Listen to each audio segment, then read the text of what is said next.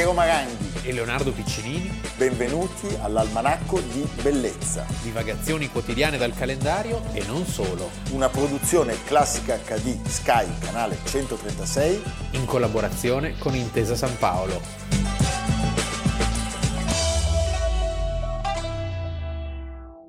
Almanacco di Bellezza 27 luglio e iniziamo con un fiorentino leggendario, molto simpatico. Vero. Molto simpatico. Un tenore di forza. Sì, di temperamento. Sì. Allora, ascoltiamo una sua testimonianza. Come ricordo la sua ultima recita? Con grande rimpianto.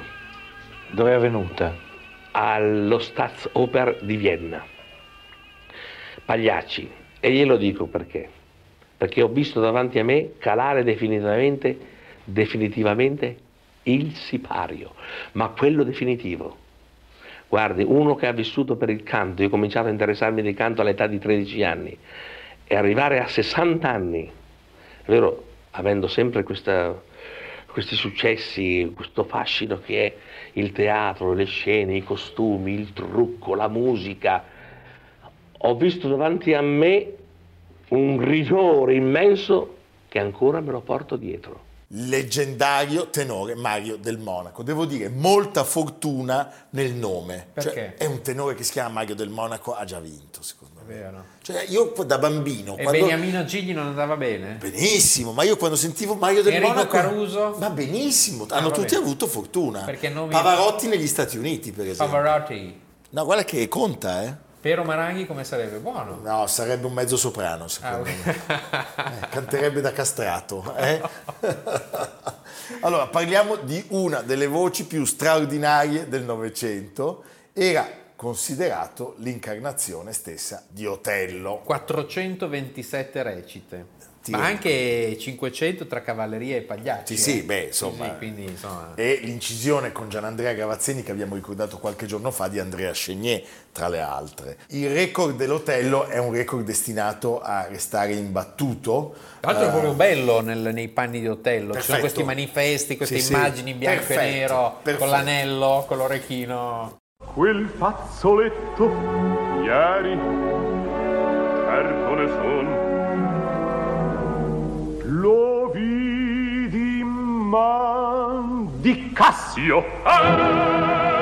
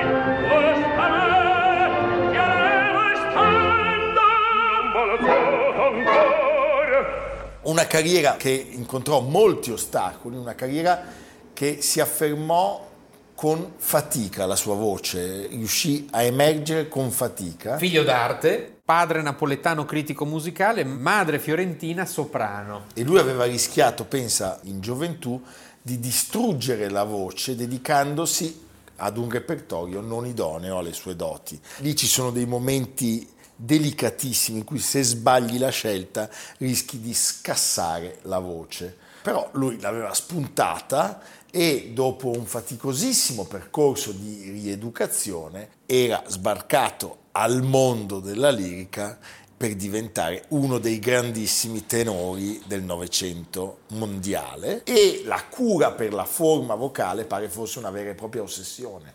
Cioè del Monaco si racconta che prima degli spettacoli restasse in rigoroso silenzio, comunicando solo attraverso dei foglietti. Si dice che riposasse stando disteso immobile sul letto con gli occhiali speciali a specchi inclinati Sì, sì, sì, a vede- 45 Ci sono gradi. delle sue interviste in cui dice che non, non beveva, non aveva mai fumato una Non sigaretta. è vero niente. Eh, ah, Secondo me finto. beveva, fumava. E dava a letto presto alle otto e mezza. Ma io non ci credo. Eh, Anzi, forse l'abbiamo anche incontrato in qualche notte. Tramuta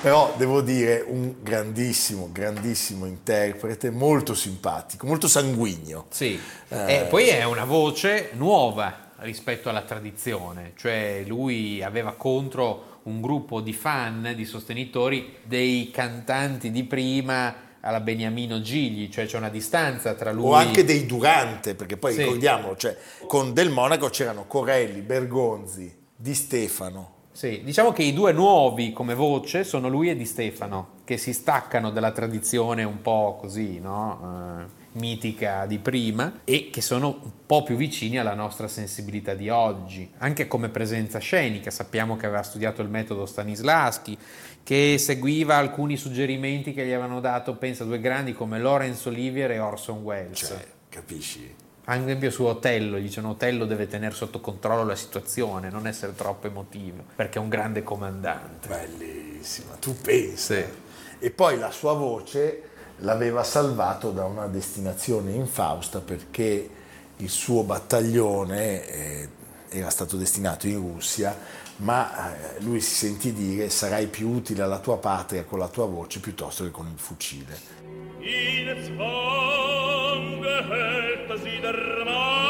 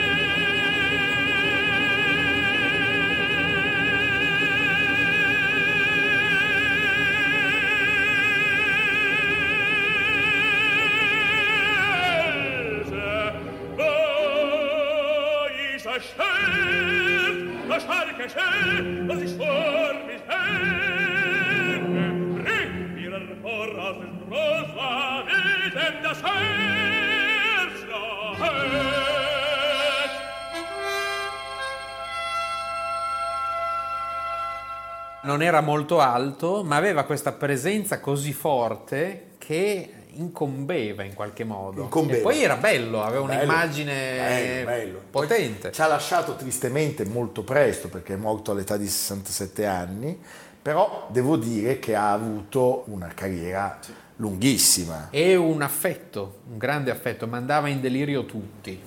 Sì, sì, delirio tutti.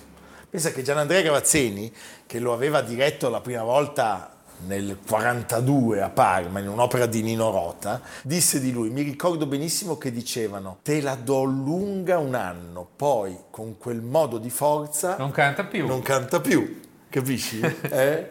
E invece lui ha cantato e come? C'è un video famoso che si può trovare anche online in cui c'è lui che canta accompagnato al piano. A un certo punto si- si- lo zoom va sul lampadario che trema. È stupendo. Fa quando fa la- Era anche un grande appassionato d'arte e di antiquariato molte interviste, è circondato da- ci sono degli tabernacoli alle sue spalle, sai quell'antiquariato di una volta, Certo. no? che le case venivano sempre arredate con dei confessionali, dei, cioè le chiese venivano smontate praticamente. Graziate. Graziate. Eh, beh, ma grandissima simpatia. Pensa che eh, per farti capire il carattere di, di questo personaggio, l'ossessione per la conservazione della voce, eh, lui a un certo punto ebbe un bruttissimo incidente automobilistico e mentre era ancora steso sulla barella si risvegliò all'ospedale e come prima cosa si portò le mani alla Eh, gola immagino. e lanciò uno dei suoi do di, di petto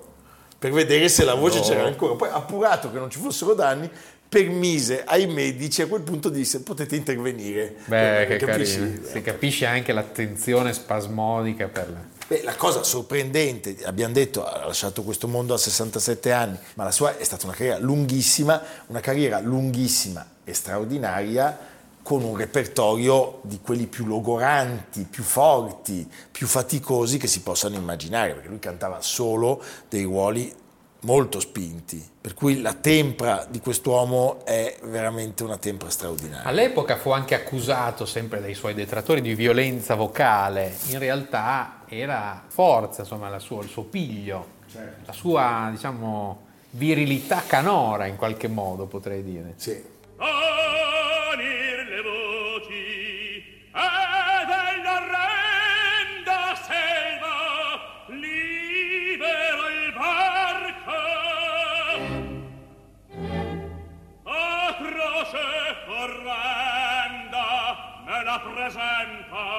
il mio rimor fa stremo un sogno. In rammentarlo io tremo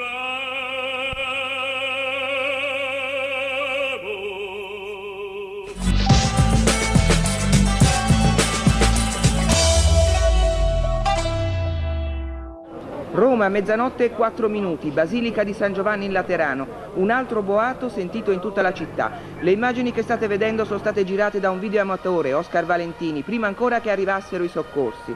Fuoco e fumo, auto a pezzi, un cratere scavato nel selciato. 15 feriti non gravi, ma danni incalcolabili a un altro luogo simbolo, come due mesi fa agli Uffizi di Firenze. Macerie nel Palazzo del Vicariato e nella Basilica di San Giovanni, Cattedrale di Roma, sede del vicario del Vescovo di Roma, il Papa. 27 luglio 1993, giorno tristissimo, fra poco ricorrono i 30 anni, Cosa Nostra lancia l'ennesimo ricatto allo Stato. Alle 23.14 in via Palestro a Milano, vicino al padiglione d'arte contemporanea, Al PAC. disegnato dal grandissimo architetto Ignazio Gardella, esplodono delle bombe e 40 minuti dopo nella capitale In due luoghi San. Giovanni il Laterano e San Giorgio al Velabro, Sì, e Altri ordigni. altri, altri ordigni. stiamo parlando di uno dei momenti più bui e oscuri della storia italiana. Sì, è ancora un episodio velato da un profondo mistero sotto tanti aspetti. Intanto la scelta dei luoghi,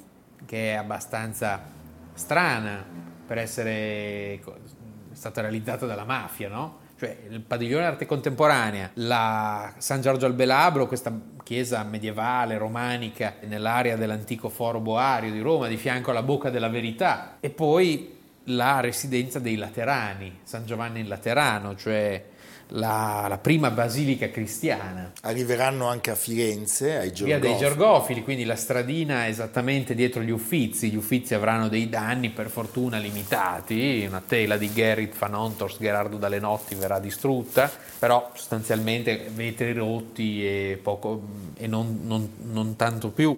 È il momento in cui in Italia succede tutto. Sì, Eh, ricordiamo, sta per crollare eh, quella che noi ancora oggi chiamiamo la Prima Repubblica, senza aver visto ancora la seconda, e c'è in essere, in atto, uno scontro pazzesco tra eh, le mafie e lo Stato. sì. Sono caduti Falcone e Borsellino e non solo, e tanti altri martiri, il giudice Livatino per esempio, di cui abbiamo parlato tanto su questo canale.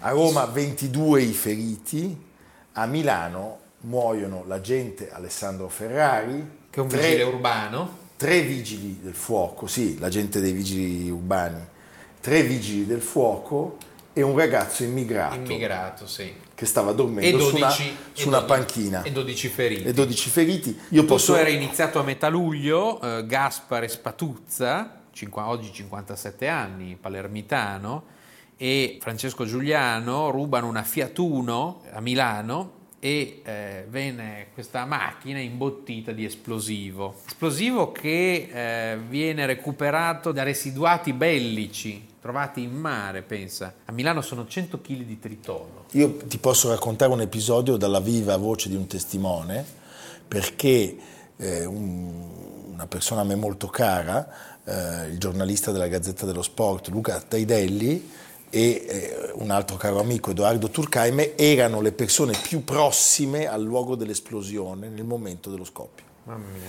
di quelli che si sono salvati e loro raccontano di aver visto un lampo, di essere corsi via e a un certo punto nella fuga di aver visto il motore della, della macchina che li aveva superati. Cioè è una cosa di una violenza inaudita. Tu quando parli di un'esplosione, finché non la senti descrivere così chiaramente, non hai idea di quello che possa succedere. Il pacco è completamente distrutto. completamente distrutto. Eh, il giorno dopo Spatuzza manda lettere anonime come falange armata al messaggero e al corriere, ma quello che è molto strano in quelle ore delle esplosioni, si pensò in qualche modo a un golpe. Chi c'era al governo? C'era Carlo Azeglio Ciampi e le linee telefoniche furono interrotte, cosa stranissima, mai accaduto prima di allora, un blackout che ancora oggi non è molto chiaro. Poi si sarebbe arrivato alla- ai processi, ovviamente le condanne per Leoluca Bagarella, Certo. oggi 79 anni, Don Luchino, che viene condannato all'ergastolo. La bionda. Semi-analfabeta. Semi- semi-analfabeta. Questa è anche la cosa Ah, strana. pazzesco, no? pazzesco. Cioè, Matteo Messina Denaro, 59 anni, da 27 anni latitante, possiamo dire il latitante Numero uno. eh, più ricercato al mondo, il boss di Castelvetrano, per cui è stato chiesto anche l'ergastolo per Capaci e via D'Amelio. Tra l'altro c'è l'episodio di Milano che è ancora questo alone di mistero, questa donna bionda che parcheggia la macchina e si ipotizza che gli attentatori abbiano giocato d'anticipo, cioè vedendo la pattuglia dei vigili abbiano segnalato la fuoriuscita di fumo Ah sì, come dire, per sviare per l'attenzione, sviare da- l'attenzione. su di sé e provocando poi queste morti. Tra l'altro quella stessa donna era stata riconosciuta come una delle presenze in via Fauro per un altro attentato di due mesi precedenti. Tu pensa, possiamo citare un, un nostro grande amico perché Filippo Daverio era stato nominato assessore alla cultura da poco più di un mese, Sì. aveva vinto le elezioni Formentini battendo Nando Dalla Chiesa e alle 5.30 del mattino aveva già abbozzato il progetto di ricostruzione assieme all'architetto Gardella. Sì, è una struttura straordinaria quella del PAC che venne realizzato tra fine anni 40 e anni 50 dall'architetto Ignazio Gardella sulle rovine delle scuderie della Villa Reale che erano state distrutte dalla guerra. È il primo caso in Italia, è uno dei simboli della ricostruzione, della- del rilancio, del boom. Progetto bellissimo dentro e fuori. Bellissimo. E- ed è la prima testimonianza di, di attenzione all'arte contemporanea, All'arte luogo per certo. esporre l'arte contemporanea. Purtroppo molto trascurato dalla giunta milanese, trovo. Sì, è un, luogo, è un luogo mitico per quello che simboleggia, per la qualità dell'architettura e non ultimo anche per questo episodio, per la ricostruzione. Certo. E Filippo Daverio senza imbarazzi disse lo dobbiamo ricostruire identico perché si sapesse che Milano è stata colpita ma che si è subito rialzata. E di fatti mille giorni dopo il progetto era già stato realizzato.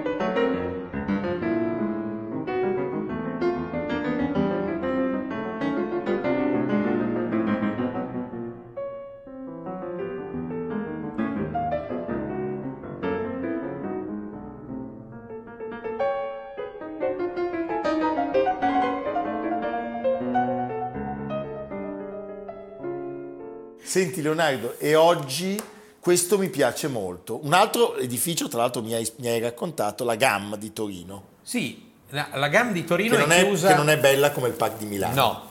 Eh, viene subito dopo, ma i risultati sono abbastanza, col senno di poi, catastrofici. E poi ci sono dei dettagli architettonici veramente. Tu sai che io sbatto la La testa. scala, c'è una scala. No, io prendo le testate alla GAM di Torino. Comunque la Gara di Torino conserva opere d'arte dall'Ottocento a oggi e la- tutta la, la sezione dell'Ottocento è chiusa per restauri. Quindi per Venaria, mh, grande reggia barocca alle porte di Torino, è stata l'occasione con la ripartenza a giugno di aprire una nuova mostra sul paesaggio, il- paesaggio in Italia dalla pittura romantica all'arte contemporanea. È una mostra molto interessante appunto da Napoleone a oggi, cioè penso a ci sono i paesaggi di Pellizza da Volpedo. Io ho visto eh, un bellissimo Casorati. Corot, Casorati fino all'amico Velasco Vitali Le montagne di Velasco. le montagne di Velasco è molto ben allestita e nella citroniera questo- questa architettura guarda. di Juvarra monumentale Eh, questo è un Casorati stupendo. e un De Chirico De Chirico. bellissimo Eh, c'è di tutto di più Eh, è bello tornare a Venaria perché Venaria è stato il primo esempio in Italia di fondazione pubblico-privata esemplata sul modello delle fondazioni liriche in qualche modo che funziona che, che fa delle grandi mostre, che però non ha generato emulazioni come io invece vorrei. Cioè, per me Brera dovrebbe diventare come Venaria Reale, quando vai lì e capisci che questa joint venture pubblico-privato, banche insieme patrimonio statale, se condotto bene può funzionare. Ce la possiamo fare. Ce la possiamo fare. Ecco. Quindi Quindi chiamateci, noi così abbandoniamo l'almanacco che ci dà da, da- vivere non dignitosamente e, e facci- ci occupiamo, e ci de- occupiamo delle- del rilancio del patrimonio artistico Sì, eh, del sì, paese. Del paese, piccolo così. Così, una cosina. Modesta proposta, Eh? come avrebbe detto quello. Io eh, sono, eh, cioè, tu sovrintendente di tutto. Di tutto. E io cantiniere. Va bene, Va bene, ok. evviva, ci vediamo domani. A domani. Almanacco di bellezza, cura di Piero Maranghi e Leonardo Piccinini. Con Lucia Simioni, Jacopo Ghilardotti, Samantha Chiodini, Paolo Faroni, Silvia Corbetta. Realizzato da Amerigo Daveri, Domenico Catano, Valentino Puppini, Simone Manganello. Una produzione classica HD, Sky Canale 136 in collaborazione con Intesa San Paolo.